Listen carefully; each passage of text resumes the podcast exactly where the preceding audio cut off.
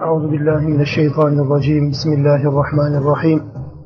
Elhamdülillahi rabbil alamin ve salatu vesselamu ala rasulina Muhammed ve ala alihi ve sahbihi ecmaîn. Hamd alemlerin Rabbi Allah'a mahsustur. Salat onun Resulüne, selam onun izinden gidenlere, ona tabi olanlara, hepimize hepimize olsun. Rabbim kendi kitabıyla birlikte olduğumuz, Nisa suresiyle birlikte olduğumuz şu dakikalarda rahmetini, bereketini, mağfiretini üzerimizden, yardımını, nusretini mustazaf ve mazlum kardeşlerimizden, lanetini, azabını ve gazabını da düşmanlarımızdan eksik etmesin inşallah. Nisa suresini okuyoruz. Allah'la ilişkilerden, kitapla ilişkilerden, peygamberle ilişkilerden, insanlarla, Müslümanları gayrimüslimleriyle, akrabaları uzaktakilerle ilişkilerden söz eden bir sure.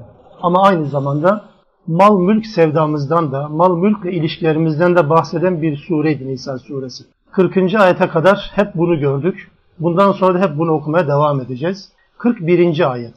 Bismillahirrahmanirrahim.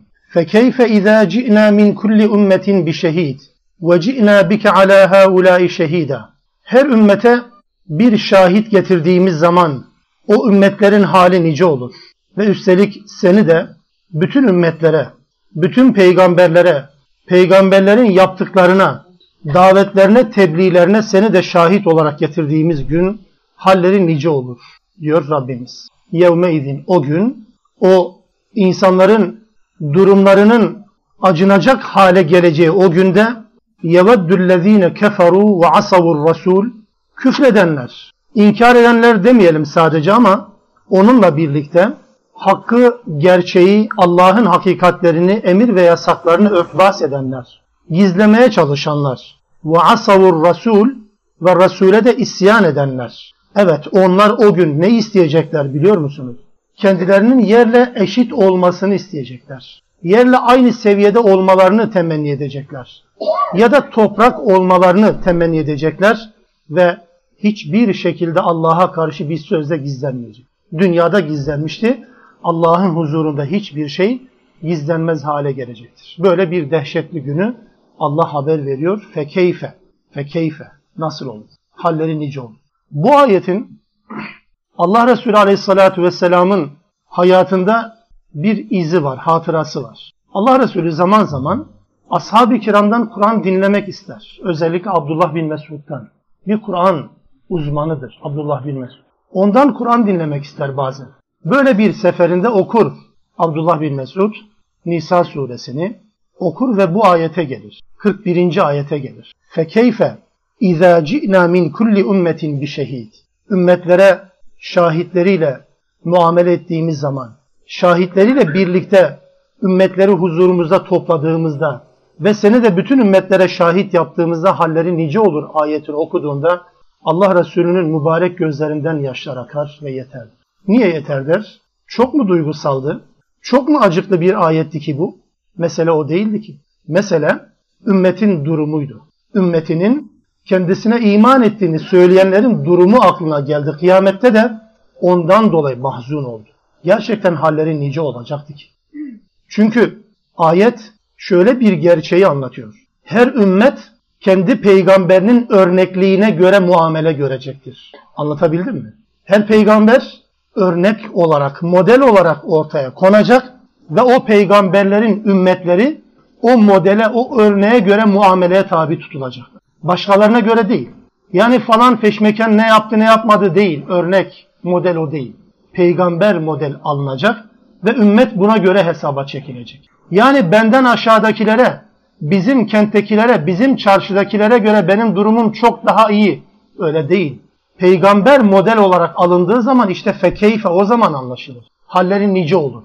Yani Müslümanlığımızı, yani yaşadığımız İslami hayatı başkalarıyla değil, akrabalarımızla, yakınlarımızla da değil. Hatta tabi olduğumuz şeyhlerimiz, abilerimiz, üstadlarımızla da değil. Peygamberle muamele tabi tutulacağımızı bir düşünün isterseniz. Ne kadarımız geçer ki sınıftan?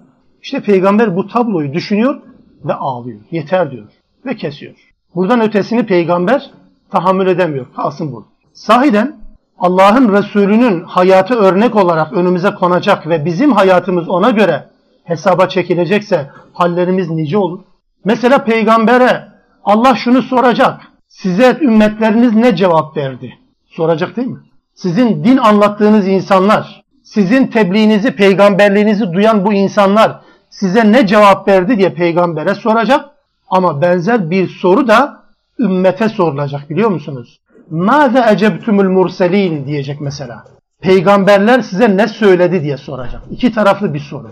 Peygambere sorulacak. Peygamberin sorusu kolay. Peygamber görevini yapmıştır. Görevini hakkıyla yapmayan bir tek peygamber yoktur. Onlar cevap verecekler. Yaptınız mı görevinizi? Tamam ya Rabbi diyecekler tamam. Ya ikinci soru peygamber size ne söyledi sorusu. Mesela bu soruyu şu anda bizi dinleyen, beni dinleyen sizler ve söyleyen ben tabii dahil olmak üzere. Bu soruyu kendimize bir yöneltelim. Peygamber size ne söyledi? Peygamberle ilgili ne kadar bilginiz varsa bu sorunun sizin açınızdan verilecek, verilecek cevabı da o kadar. Peygamber ne söyledi size? Mekke'de doğdu, Medine'de vefat etti. Böyle bir zaman aralığındaki bir peygamber hayatı, bir siyer, bir tarih mi bu sorunun cevabı olur ki? Yoksa Buhari okumadan, Müslim'i okumadan, peygamberin hadislerini okumadan, öğrenmeden, amel etmeden peygamberin ne söylediğini nasıl cevaplayacağız ki? Sahiden ne kadar bilgimiz var? Peygamber bize hiçbir şey söylemedi mi ki yoksa? 23 sene hiç konuşmadı mı ki birilerine göre? Hep sustu mu? Bu soru sorulacak bakınız. Ne kadar hadis bilginiz varsa cevabınız o kadar net olacak. Bu kadar açık söyleyeyim. Çünkü peygamberin bize ne söylediği sorulacak. Peygamber nerede ne söylemiş olabilir ki başka? Çarşıda pazarda satılmaz ki bu. Peygamberin sünneti seniyesinin bize kadar süzgeçten geçirilmiş şekliyle bize kadar intikalini sağlayan hadis kaynakları. Ben sadece birkaç tanesinin adını söyledim. Siz devam edersiniz. Ebu Davud dersiniz, Tirmizi dersiniz, İbn Mace dersiniz, Ahmet bin Hanbel dersiniz. Daha tercümesi yapılmış bir kaynak değil henüz tam bitirilmedi üstelik. Peygamber buralarda konuşur. Peygamber buralarda söz söyler. Peygamber bize buradan seslenir. Başka yerden seslenmez. O zaman o zaman Mâze ecebtümül murselin sorusunun cevabını böyle düşünelim. Murselin olan gönderilen elçiler size ne söyledi? Bu sorunun cevabını düşünelim. İşte onun için o gün dehşetli bir gün olacak. Ve üstelik bu ayete kadar anlatılan bir bölüm vardı hemen öncesinde. İnfak etmeyen değil, infak eden ama gösteriş için infak edenler anlatıldı. Cimrilik yapanlar anlatıldı. Kendi heva ve hevesini tatmin adına gözünü hiçbir harcamadan kaçırmayan bir insan modelinden ama Allah söz konusu olduğu zaman cimriliği tutan bir insandan bahsedildi. Hatta bazen infak etmek zorunda kaldığı ya da ne diyelim infak etmek zorunda bırakıldığı zaman gösterişe tahvil eden bir insan tipinden bahsedildi infakını. Onlardan da bahsedildi.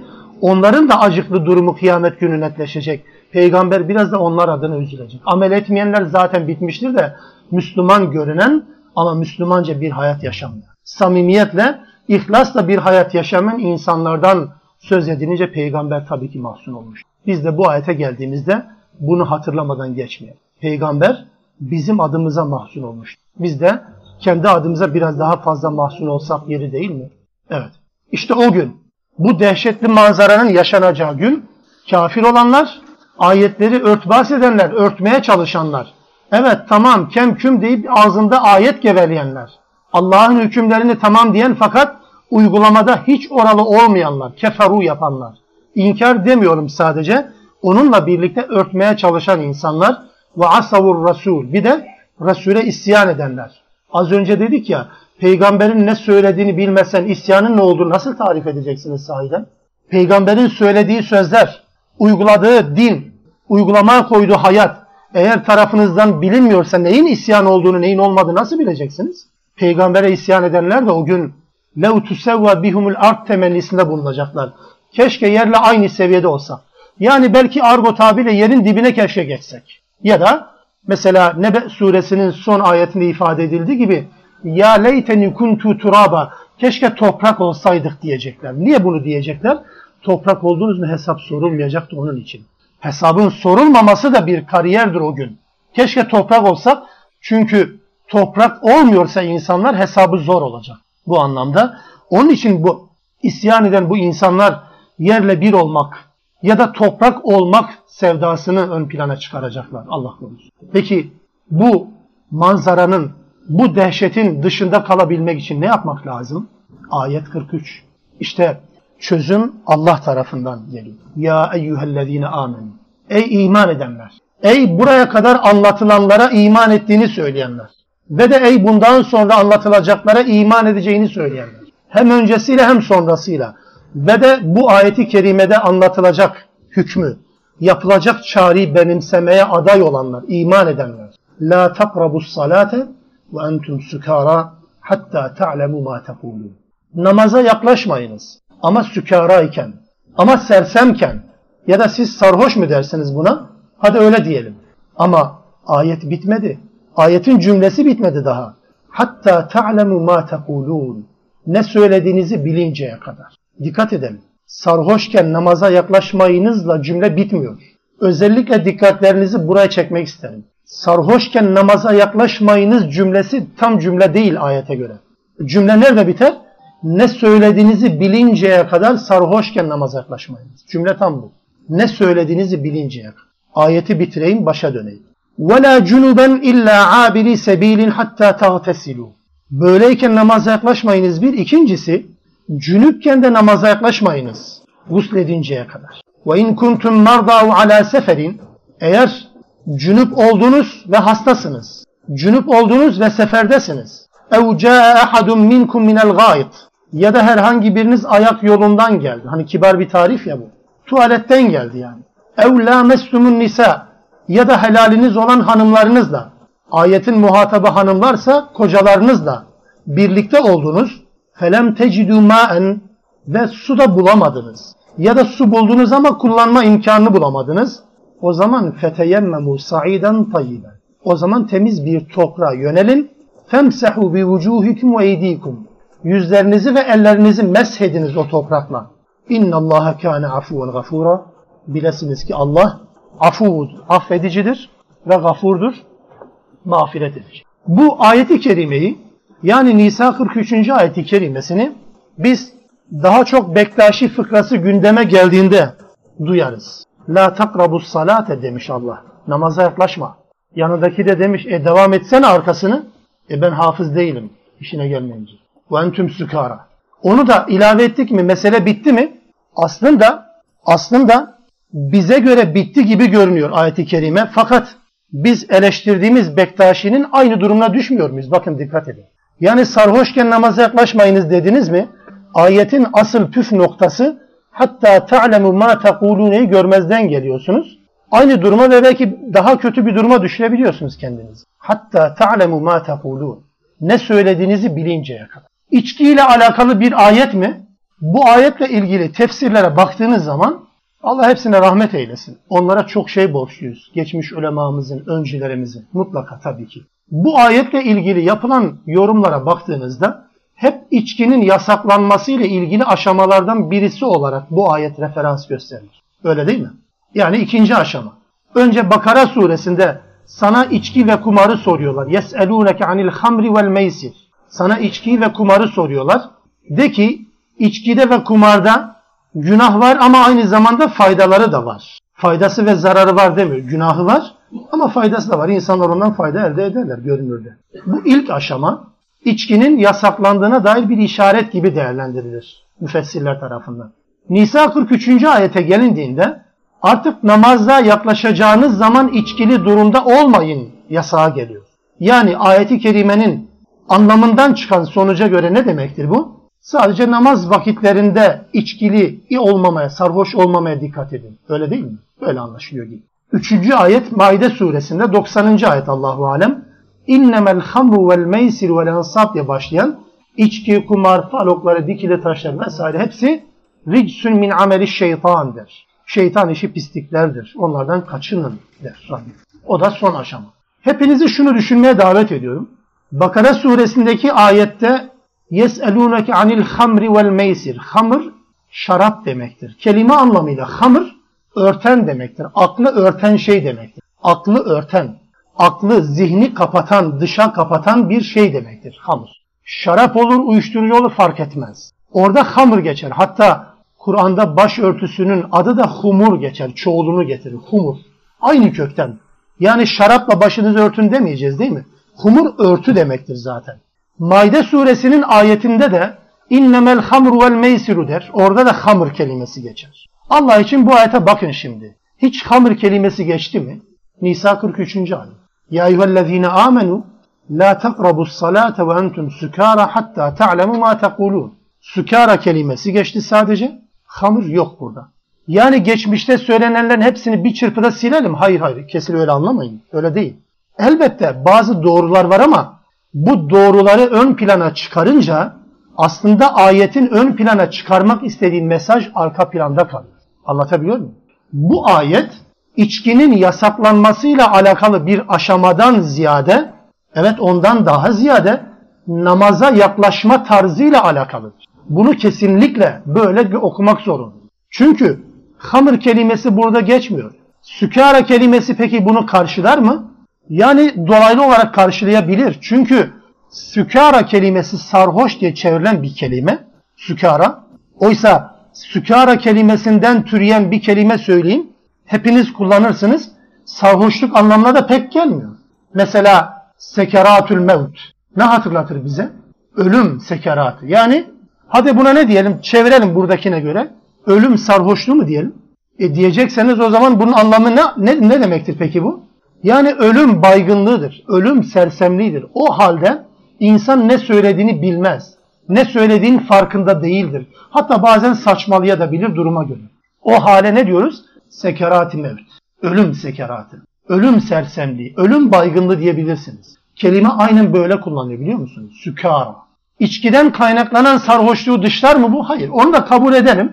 Ama daha da önemlisi sarhoşlukları ortaya çıkaran, sersemlikleri ortaya çıkaran, ne dediğimizi bilmez hale getiren bütün her türlü sersemlik, dikkat edin, her türlü sersemlik bu ayetin hükmü içerisindedir. Çünkü aynı kelimeyi biz Haç suresinde de okuyoruz. Orada da Rabbimiz ya eyyühen nas der. Ey insanlar!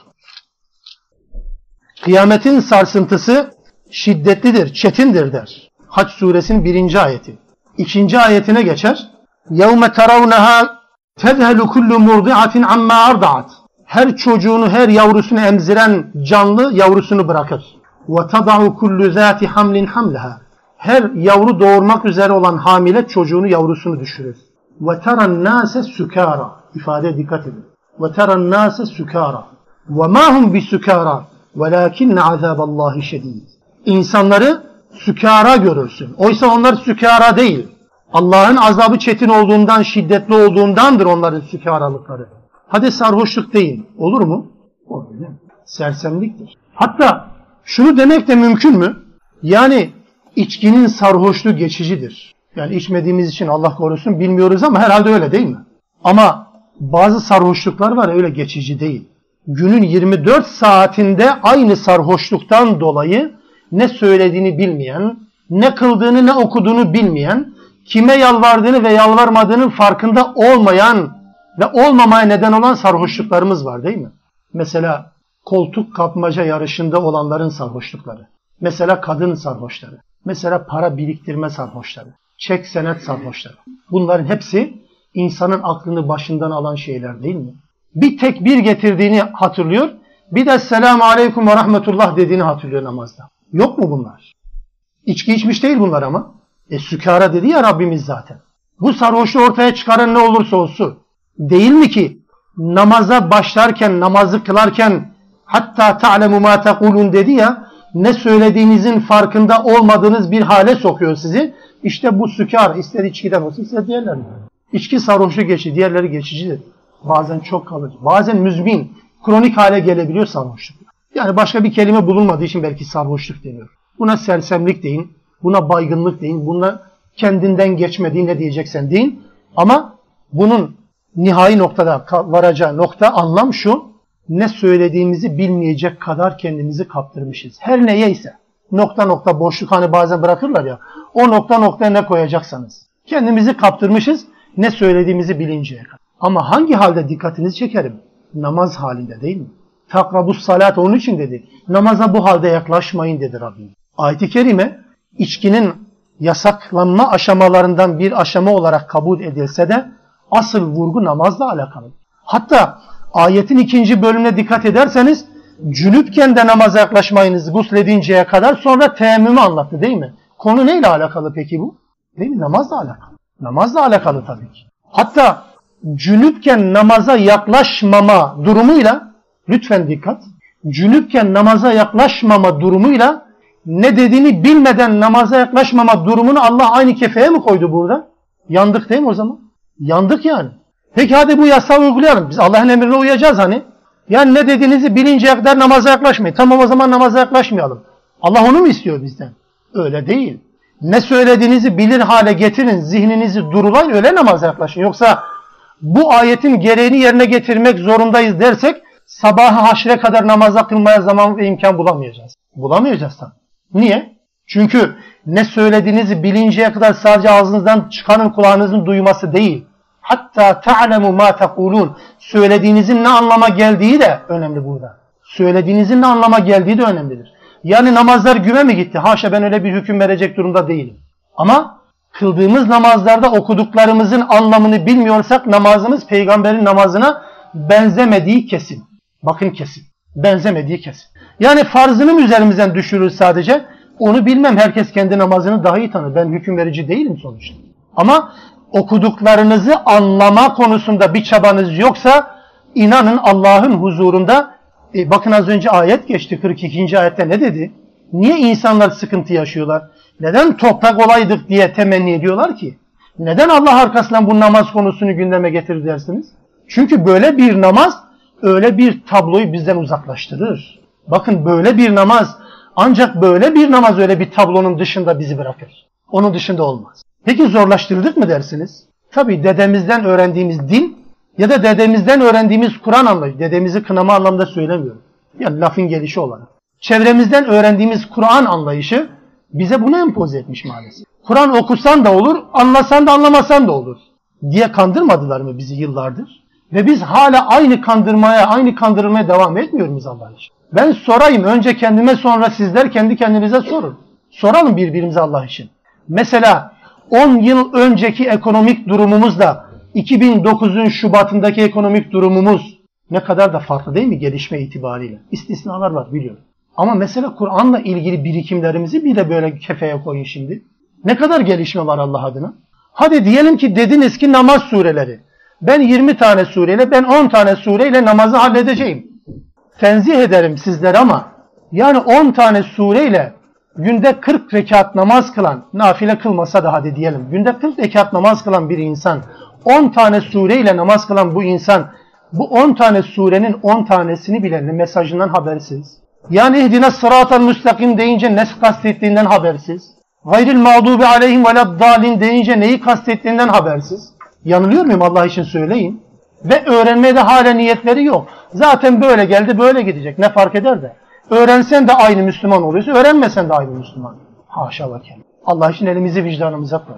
Soralım kendimize. Şu günden itibaren mesela bu anlamda Kur'an'ı anlamak için, Kur'an'ı sindirmek için, Kur'an'ı hayatımıza indirmek, onu anlamak için ne gibi bir planımız var mesela? Hani diyelim ki 5 yıllık bir planımız olsun. Hadi 10 yıllık. İşiniz çok fazla. 2013'te ancak işinizi bitireceksiniz. Tamam. Peki 2015'te var mısınız ki? Var mı böyle bir planınız? Yoksa ne zaman denk gelirse? E öldükten sonra herkes rahmet okur. Öldükten sonra bazen de erken derler. Haşa. Hatta zaman olsaydı öğrenecekti. Allah sormaz mı ben sana bu ömrü verdim. Gözün çok iyi görürken ayetle ilgili kullanmadın. Kulağın iyi işitirken kullanmadın. Değil mi? Elin iyi tutarken kullanmadın. Ayağın iyi tutarken yürümedin bu uğurda. E Allah sormayacak mı Allah adına? Ben soracağına inananlardanım. Herhalde siz de inanmıyorsunuz. O zaman hesabımızı yapalım. Hatta ta'lemu ma tekulun. Bakın namazla alakalı. Ne söylediğinizi bilinceye kadar namaza yaklaşmayın. Ha bu ayetin diğer içkiyi haram kılan son Maide suresi ayetiyle nesredildiğini söylemek, e bunu söylemek kadar nasıl bir şey ifade kullanı bilmiyorum da çok ilginç, çok tuhaf bana geliyor bu, bu tip bir iddia. Yani bu ayetin nesi nesredilmiş şimdi? Ayetin nesredildiğini söyleyeceksiniz. Bakın geçmişlere Allah rahmet etsin. Gene okuyoruz rahmeti tamam. Ama yani birisi bir yanlışı ortaya koyduysa herkes aynı yanlışı sürekli takip etmek zorunda değil. Biraz tenkit ahlakımız da gelişmesi lazım. Ama eleştiri ahlakını geliştirirken de tamamen geleneği dışlayıcı değil. O anlamda söylemiyorum kesinlikle. Geçmişe dayanmadan din ortaya koyamazsınız. Kim ne derse. Bakın geçmişe dayanmadan tabi geçmişin sahihlerini kastettiğimi söylemeye gerek var mı bilmiyorum. Geçmişe dayanmadan bir din oluşturamazsınız. Tamam. Ama eleştirirken de o eleştiri ahlakını korumamız gerekiyor. Bu anlamda söyleyeyim.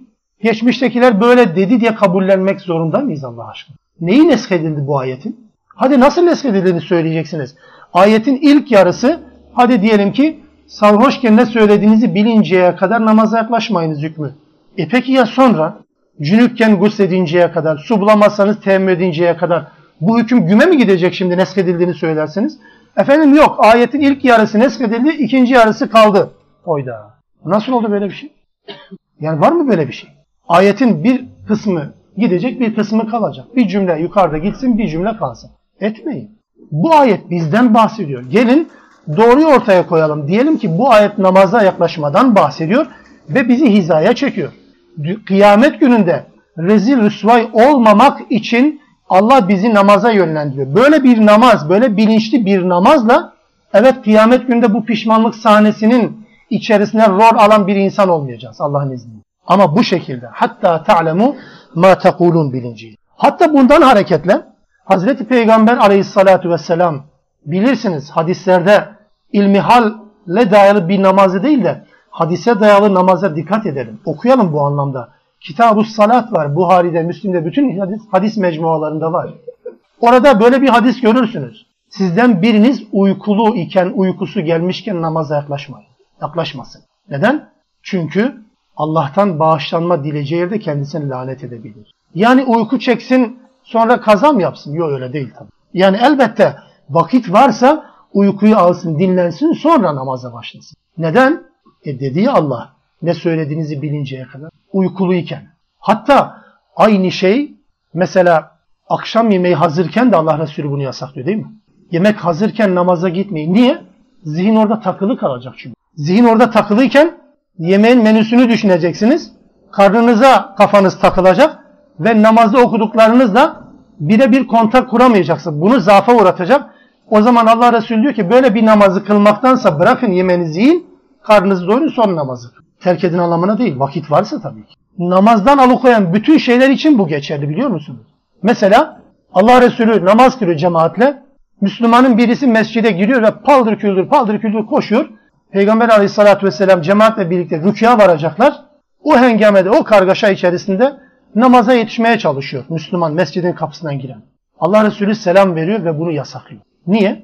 Hem koşan insanın namaza motive olma şeyini kaybediyor bu. Hem de o sırada namazda olanların huşuğu kaçıyor. Huşuğu kaçıyor. Huşuğu kayboluyor. Niye? E zihin namaza odaklanacak ya. Ama hocam sen de neden bahsediyorsun? Yani Allah affetsin hepimizi. Her birimizin namazı bir diğerinden farklı değil aslında. Derdimiz bunu düzeltmeye yönelik. Biraz daha fazla düzeltmeye çalışalım. Biraz gayret edersek biraz düzelir elbette. Daha da iyi düzelir elbette. Ama gayretimiz olmazsa kendiliğinden düzelecek bir şey değil. Evet. Namaza bu şekilde yaklaşın anlamına. Cünüpken namaza yaklaşmayınız. Aynı kategoriye koyup Allah bize anlatıyor. Ta ki gusledinceye kadar. Arkasından bir ifade vardı. İlla abiri sebili. Bazıları bu ifadeyi şöyle yorumlamışlar. Cünüpken namaz kılınan mahalden geçmeniz gerekiyorsa sadece geçiş için kullanabilirsiniz de orada ibadet için eğleşemezsiniz. Şeklini anlamışlar. İlk ifadeyi ve la cunuben illa abidi sebilin hatta tahtesil.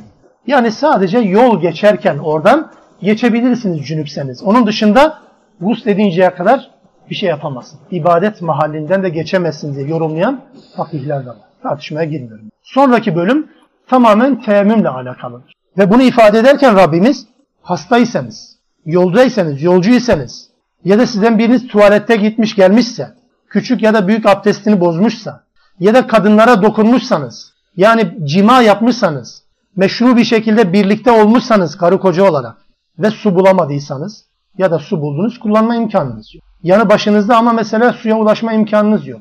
Esirsiniz. Ya da kuyuda su var kova çekmek, çekmek için kovanız yok. Mesela yani suyun bulunmaması ile bulunan, var olan suyun kullanılamaması, imkanı bulunamaması eşittir. O zaman temiz bir toprağa, teyemmüm edilecek toprağın da temiz olması gerekiyor. Yüzlerinizi ve ellerinizi mesin. Buna ne diyoruz? Feteyemmemu. Teyemmüm. Teyemmüm kelime anlamıyla yönelmek demektir. Kastetmek demek. Toprak cinsinden olacak. Fıkhi ayrıntıya girmiyorum. Belki içimizde hiç hayatında teyemmüm yapmayanlar da var. Çoğunluktur belki de. Doğrudur. Ama bu olmayacak anlamına gelmez. Şehir hayatı, modern hayata alıştığımız bu dönemde bile teyemmüm bazen elzem olabilir mi? E yani olur. Yani diyebilir misin ki bizim sularımız gürül gürül akıyor, su kesilmez. Yani bir gün sabahleyin kalktınız, tedarikiniz yok, evde su yok. Hadi buyurun ne yapacaksınız? E teyemmüm. E toprak bulamayız, toprak yok efendim. E toprağın cinsinden olacak ya. Yani illa da toza bulanmak, belenmek gerekmiyor. Mermer, fayans, tuğla, kerpiç neyse işte ona benzer bir şeye mesedeceksiniz. Efendim ben bastım hiç toz izi yok. E problem o değil ki. Biz mantık kurgulayınca yanlış yapıyoruz. Zannediyoruz ki teyemmüm yapınca bir izi görülecek. Hani abdest alınca yıkanıyor izi görülüyor ya. Öyle değil teyemmüm. Sadece bir taş cinsinden. Diyelim ki mutfağınızda mermer mi var? Evet o da toprak cinsinden ve ona teyemmüm yapılır. Bir vurursunuz iki darp bir niyet derler ya. Onun için.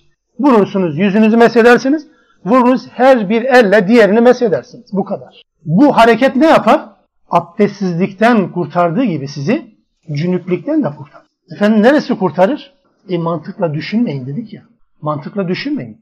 Yani suyla yıkandığınız zaman cünüplük gidiyor. Kime göre? E biz öyle alıştığımız için böyle. Bakın bu da gider. Abdestsizliği değil sadece. Cünüplüğü de gideren bir şeydir teyemmüm. Mantıkla bunu izah edemezsiniz. Tertemiz olursunuz. İbadetleri yerine getirebilirsiniz. Ta ki su bulununcaya kadar. Su bulununca tabii ki teyemmüm bozulur. Bu bir kuraldır zaten. Ve böylece Allah'a ibadet konusunda dikkat edin.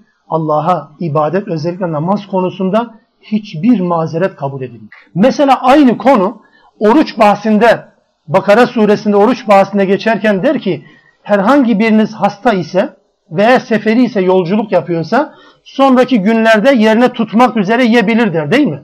Bakın neyi hatırlatıyor? Yiyebilir diye hatırlatıyor bize. Oysa bakın hastaysanız, yolcuysanız vesaire vesaire ve su bulamadıysanız yok kazaflan yok. Namazı terk edemezsiniz. Namazı terk etme imkanınız yok. Çünkü teyemmüm yaparsın. Mutlaka toprak cinsinden bir şeyler vardır ve mutlaka oradan teyemmüm yapma imkanınız vardır. Yani namazı kazaya bırakamazsınız. Allah hiç bunu hatırlatmıyor. Hatırlatmıyor. Efendim kaza yok mu yani?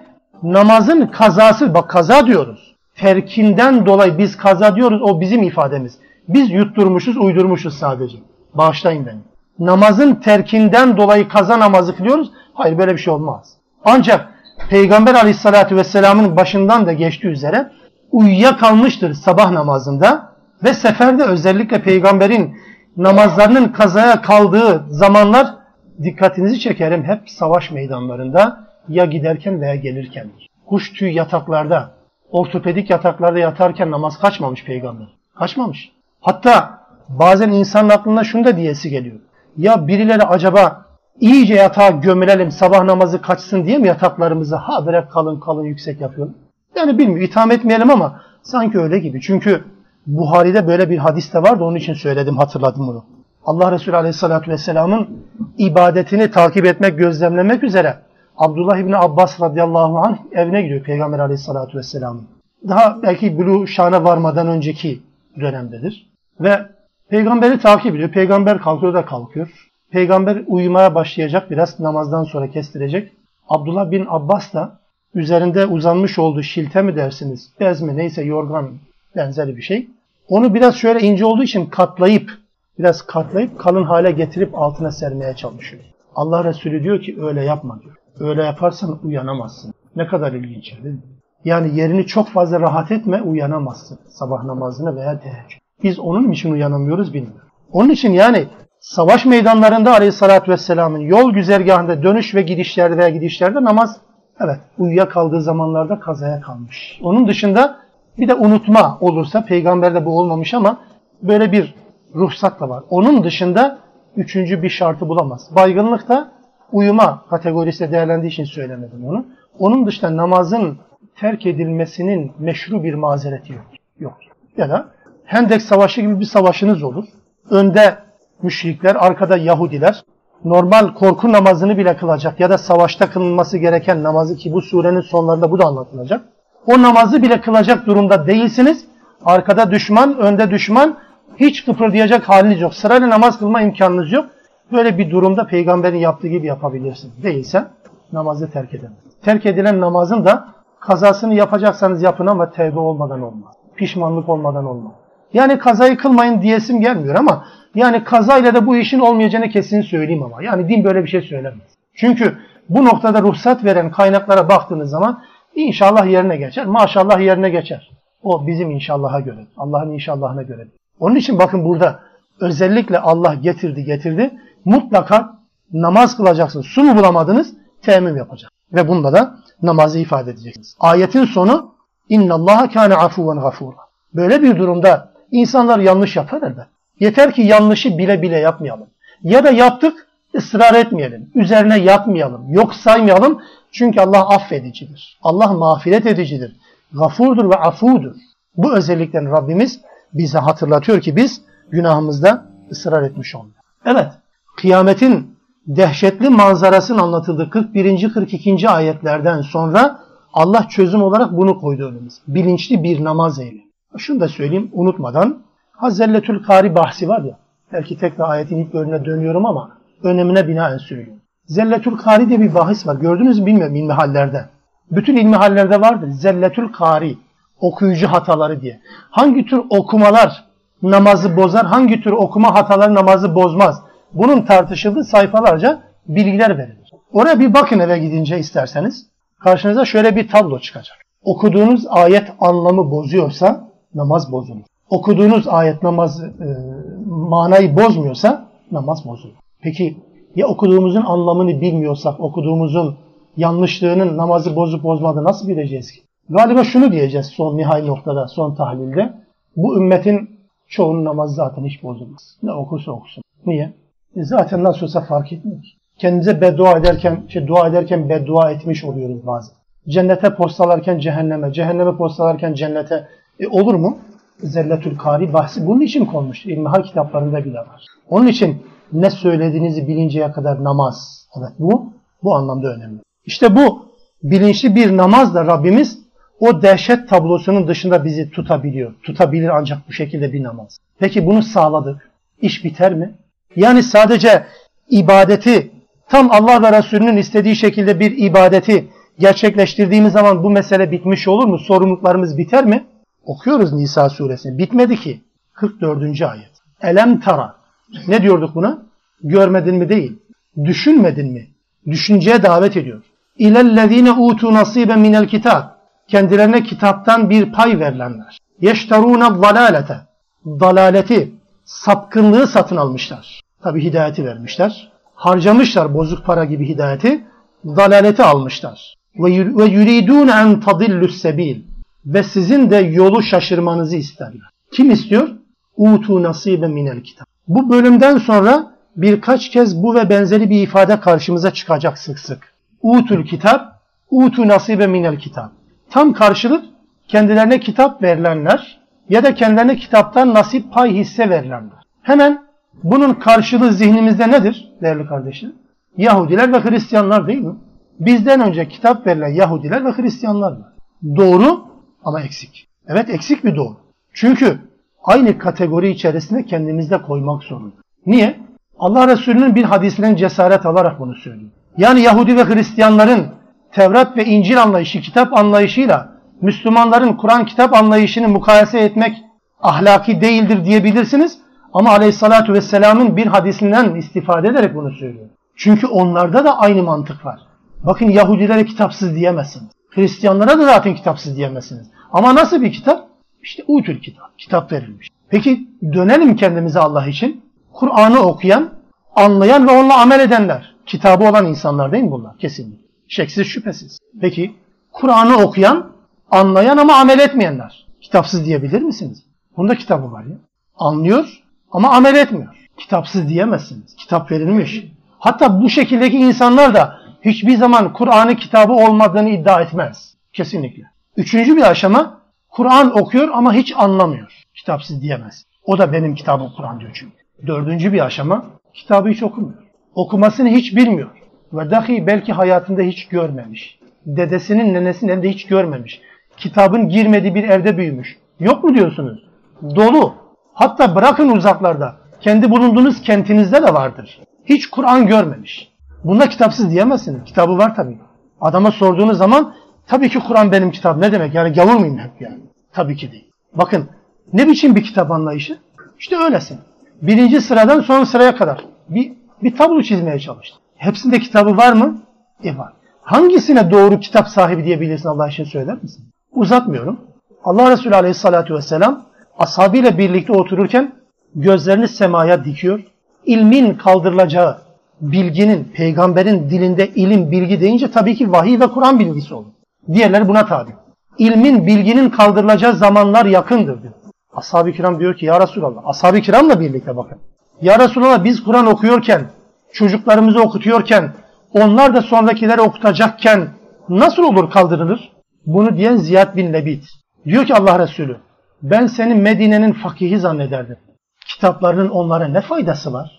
Bu şekildeki bir kitap anlayışı ondan ne farkı var Allah adına? Allah Resulü bunu söylüyor. Hadisi rivayet eden Ebu Derda'nın söylediğini Ubade bin Samit yanlış hatırlamıyorsam Ubade bin Samit'e naklediyorlar. Diyor ki Ebu Derda böyle bir hadis peygamberden nakletmiş. Ne dersin? E ne diyecek? Peygamber demişse kesecek sesini. Tabii ki aynen öyle. Doğru söylemiştir. Hatta diyor Müslümanlar arasında ilk kaldırılacak bilgi türünü, ilk kaldırılacak ilim türünü sana haber vereyim mi diyor. Huşu'dur, huşu. Öyle ki diyor bir mescide gideceksin. Namaz kılan bir cemaat olacak. Orada içlerinden Allah'tan korku duyan bir tek insan bulamayacak. Evet. Niye? Kitap var ama. Evet kitap var. Ama bu kitap etkilemiyor ki. Kitabın varlığıyla yokluğu arasında hiçbir fark gözetilmiyor ki bu anlamda. Huşu nereden sağlayacağız başka da? Bakkalda satılsa alırız ama yok.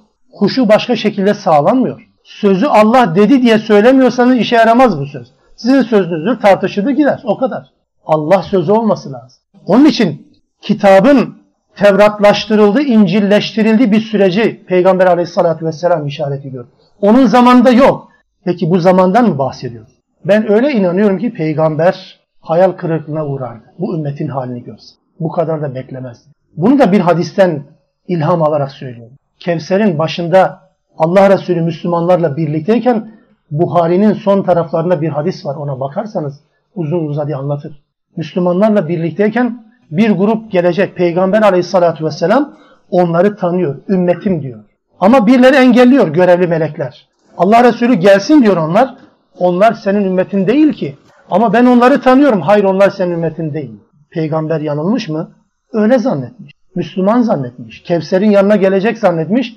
Meğer öyle değil. Gerekçe yine görevler tarafından anlatılır hadiste. Sen bilmezsin senden sonra dine neler neler soktun. Evet. Kitapla ilişkimizi bu anlamda yeniden gözden geçirmek zorunda. Onun için utul kitap, utu nasibe minel kitap geçen her yerde evet Yahudilere ve Hristiyanlara verilen kitaptan bahsediyor tamam ama kesinlikle ve kesinlikle bizden uzak bizimle alakası yok diyemezsiniz. Orada biz de varız. Eğer tabi şartlarımız ona uyuyorsa Allah korusun. Öyle olmaktan da bize Allah korusun. Şartlar ona uyuyorsa Peygamber aleyhissalatü vesselamın hadiste ifade ettiği şekilde ise e tabi canım okuyacağım Kur'an'ı bana bir şey demiyor ki. Hiç. Hiç sıra Zuhruf suresine gelmiyor. Hiç sıra Nisa suresine gelmiyor. Maide tevbe mi? Tevbe zaten Kaf Dağı'nın arkasında. Yani bu Kur'an bana hiçbir şey söylememiş ki. E bu kitap beni nereye götürecek? Onun için Utul kitabı okuyunca önce kendimi anlıyorum. Yahudi ve Hristiyanlarla birlikte. Aynı kefe koyma anlamına değil haşa. Allah'a sığınırım böyle bir yanlış yapmaktan. Kendi halimizi düzeltme adına söylüyorum. Kitaba bakış açımızı düzeltme adına bunu söylüyorum. Dikkat edin ne yapıyorlar? Kendilerine kitaptan hisse nasip verilenler. Yeşterûne dalalet. Sapıklığı satın almışlar. Ve sizin de sapmanızı istiyorlar. Niye sapmanızı isterler? E herkesin kendileri gibi olduğu bir ortamda yanlış ortaya çıkmaz da onun için değil mi? Herkes aynı yanlışı yaparsa kimse onun yanlış olduğunu söylemez ki. Birisi kral çıplak dediği zaman kralın çıplak olduğu ortaya çıkar. Onu söylemeyinceye kadar kimse onun çıplak olduğunu ifade edemiyor zaten namaz kılmayan insanlar ömür billah namaz kılmadıklarının farkında olmazlar. Ne zaman ki namaz kılanların yanında olup da namaz kılanların namaza kalktıklarını gördükleri zaman bir vakit kalktılar oturdular kendileri. iki vakit onlar kalktılar kendileri oturdular. Adam kendinden şüphelenir değil mi? Hatta örtüler de böyle değil mi? Hatta infakçılar da böyle değil mi? İnfak edenler de böyle değil mi? Yani yaptıklarını ya da yapmadıklarını gördükleri zaman anlarlar bunu. Onlarla birlikte. Onun için bu bozuk karaktere sahip olan insanlar başkalarının hep kendileri gibi olmasını isterler. Onun için çaba sarf ederler. Herkes eşit olsun. Onların foyalar ortaya çıkmasın, netleşmesin, eleştiriye tabi tutulmasın anlamını bir çabadır bu. İsterler sizin de sapmanızı, evet kitap ehli olanlar ya da kendine kitaptan nasip verilenler bu düşünceye sahiptir. Allah ibadeti evet sağlam yapın dedi ama ilişkilerinizde gözden geçirin. Demeye getiriyor bakınız. Bu bölüm onunla alakalı. Yani sadece namazı kılmakla işi halledeceğinizi düşünüyorsanız yanlış yapıyorsunuz. Yani sadece namazı dört dörtlük tam yerinde oturttuk evet tamam dediniz ama diğer insanlarla ehli kitapla ilişkileri Allah'ın istediği düzeye çekmediğiniz zaman bu namazınız da size fayda vermeyecek. Çünkü din namazdan ibaret değil. Evet namaz en önemli ama hepsi değil. Onun için bakın 44. ayetin ve devamında Allah ehli kitapla ilişkilerimizi sorguluyor. Sorgulamamızı istiyor daha doğrusu. Onun için. Böyle isterler. Oysa vallahu alemu bi adaikum. Allah sizin düşmanlarınızı en iyi bilendir. Ve kefa billahi veliyen ve kefa billahi nasira. Veli olarak Allah kafidir. Yardımcı olarak Allah kafidir. Ya da rahmetli Muhammed Esed'in tercümesiyle söylersek eğer hiç kimse Allah gibi velayet yapamaz. Hiç kimse Allah gibi yardım edemez. Evet yani veli olarak ve yardımcı olarak ancak Allah'a dayanırsınız. Düşmanlarınızı en iyi bilen Allah'tır. Yani Kur'an'ı anlamıyorsanız düşmanlarınızı teşhis edemezsiniz. Kesinlikle ve kesinlikle. Bu mümkün değil. Kur'an'la bakamıyorsanız düşmanlarınıza düşman mı dost mu bilemezsiniz. Onun için birçok insan bu anlamda yanılıyor değil mi? Dost diye düşmanına el uzatıyor maalesef. Ya da bazen düşman olması gerekirken dost dedi. Kur'an'la bakmayınca böyle. Allah bunu en iyi bilir. Ve nerede anlatır bize? Sadece Allah'ın yanında bilgi kalacak mı? Kalmıyor ki bize aktarıyor zaten kitabıyla işte bu Allah bilgisini okuyoruz şu anda.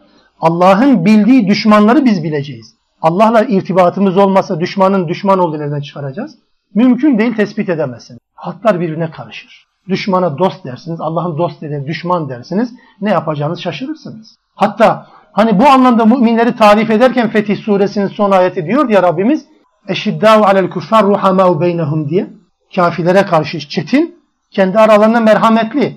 Nereden bileceğiz peki bunu? Kendi aralarımız. Kim o? Allah belirleyecek. Kime karşı çetin? Onu ben değil Allah belirleyecek bakınız. Onun için düşmanlarınızı en iyi bilen Allah'tır. Allah'tan bunu öğrenin diyor Rabbimiz. Dikkat çekiyor. İşte o düşmanlardan bir örnek. Yani insanlar nasıl din dairesinin dışında kalabiliyor? Onun örneğini okuyoruz şimdi.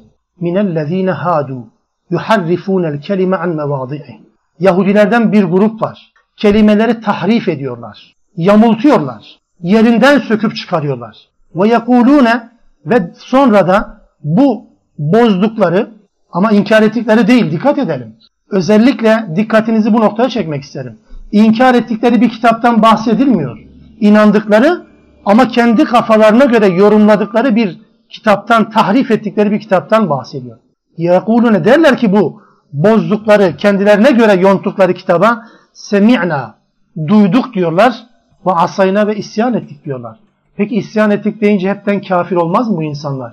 Görünen o ki semi'na diye dille söylüyorlar, amelleriyle de isyan ediyorlar. Yoksa biz isyan ediyoruz, isyan bayraklarını açtıkları zaman zaten bunlar ehli kitap olmaktan çıkar ki değil mi? Öyle değil. Duyduk diyorlar ama amelleriyle isyan ediyorlar. Vesma diyorlar. Dinle diyorlar. Kime diyebilir ki bunu? Vahyi kendisine getiren peygamberedir değil mi? Öyle anlaşılıyor. Vesma diyorlar hayra musma. Dinlemez olası ya da sözü dinlenemeyecek kişi sen bizi dinle peygambere. Vara'ina ve bize çobanlık yap. Bizi gözet. Yani bizim ne yaptığımıza karışma. Hatta dahası biz senin ne söylediğini zaten bilmiyoruz. Biz koyun gibi güdülmeye razıyız. Sen sadece çobanımız ol. Senin sözlerinden zaten anlamayız. Çobanımız ol anlamda diye peygambere bunu söylüyorlar. Leyyen bi elsinetihim ve ta'nen fid din. Dillerini bükerek, dillerini çıkararak belki de, şamata yaparak, gırgır geçerek, alay ederek, dinde tan ederek bunu yapmaya çalışıyorlar. Bakın din dışı kaldıklarını ifade etmiyorlar bunlar. Allah da diyor ki وَلَوْ أَنَّهُمْ قَالُوا سَمِعْنَا وَاطَعْنَا Şunları söyleselerdi ya, semi'na, duyduk deselerdi, ve ata'na, itaat ettik deselerdi, ortaya koysalardı itaatlerini, vesma' vanzurna, dinle ya, ya peygamber, ey peygamber dinle, Vanzurna aynı zamanda bize nezaret et. Bize kol kanat ger. Bizi himaye et anlamına bunu söyleseydiniz lekâne hayran lehum. Onlar için daha hayırlı olurdu ve akvam daha kıvamında olurdu. Velakin la'anahumullahu bi kufrihim fela yu'minune illa qalila. Bu hareketi yapanlar her ne kadar kendi kendilerini kafir olarak takdim etmeseler de Allah'ın nazarında bunlar kafirdir. Onun için ayetin sonu diyor ki küfürleri nedeniyle Allah onları lanete uğratmıştır. Onların çok azı hariç iman etmezler. Çok azı iman ederler, geneli küfre girer. Yahudiler üzerinden bir örnek verdi. Din içerisine nasıl tahribat yapılacağına dair numuneler verdi. Dini reddederek değil, kitabı reddederek değil, kitabı kendisine uyarak. Niye kitabı kendisine uydurarak bunu yapıyor? Çünkü kendisi kitaba uyacak mecali kalmamış. Ya da hayat onu o hale getirmiş. Çıkarlar o tarafa onu sevk etmiş. Onun için kitabı reddedemiyor. Hepten kafir olma endişesiyle. Ama ne yapıyor? Kıvırıyor tabiri caizse. Beni mazur görün. Yamultuyor ayetleri. Yorumluyor kendince. Allah böyle dedi ama aslında öyle demek istemedi. Benim dediğim gibi demek istedi anlamına getirmeye çalışarak dini tahrip etmeye çalışır. Yahudilerin kitaba bakışları böyle. Allah böyle bir toplum bize niye anlatır ki? Ve üstelik peygamberleriyle ilişkilerini niye böyle bize anlatır ki? Bizim de aynı zaafa düşeceğimiz endişesinden dolayı. Onların kitapla ilgili yaptıkları, onların peygambere çektirdiklerini e biz aynısını yapmıyor muyuz Allah adına? Kitabı kendi çıkarlarımıza alet edenlerimiz mi dersin? Piyasada geçilmiyor değil mi? Uyamayınca uydur kitabı kendine felsefesi. Ya da mesela peygamber, peygamber de kim ya? O geldi ve geçti zaten. Biz kime tabi olacağız? Allah dediyse tamam kafi peygambere ne gerek var diyenler. Yahudiler de aynı mantığı söylüyor. Hele sen geride dur. Senin sözün dinlenme, dinlenecek söz değil. Sen bizi bir dinle. Biz söz söyleme hakkımız var. Tamam Allah'ın kitabı eyvallah. O tamam. Bunu diyen insanlar da bu ayetin muhatapları. Bu ayetten inşallah önümüzdeki ders devam etmeye çalışalım. Subhaneke Allah'la bihamdik. Eşhedü en la ilahe illa ente estağfiruk ve etûbü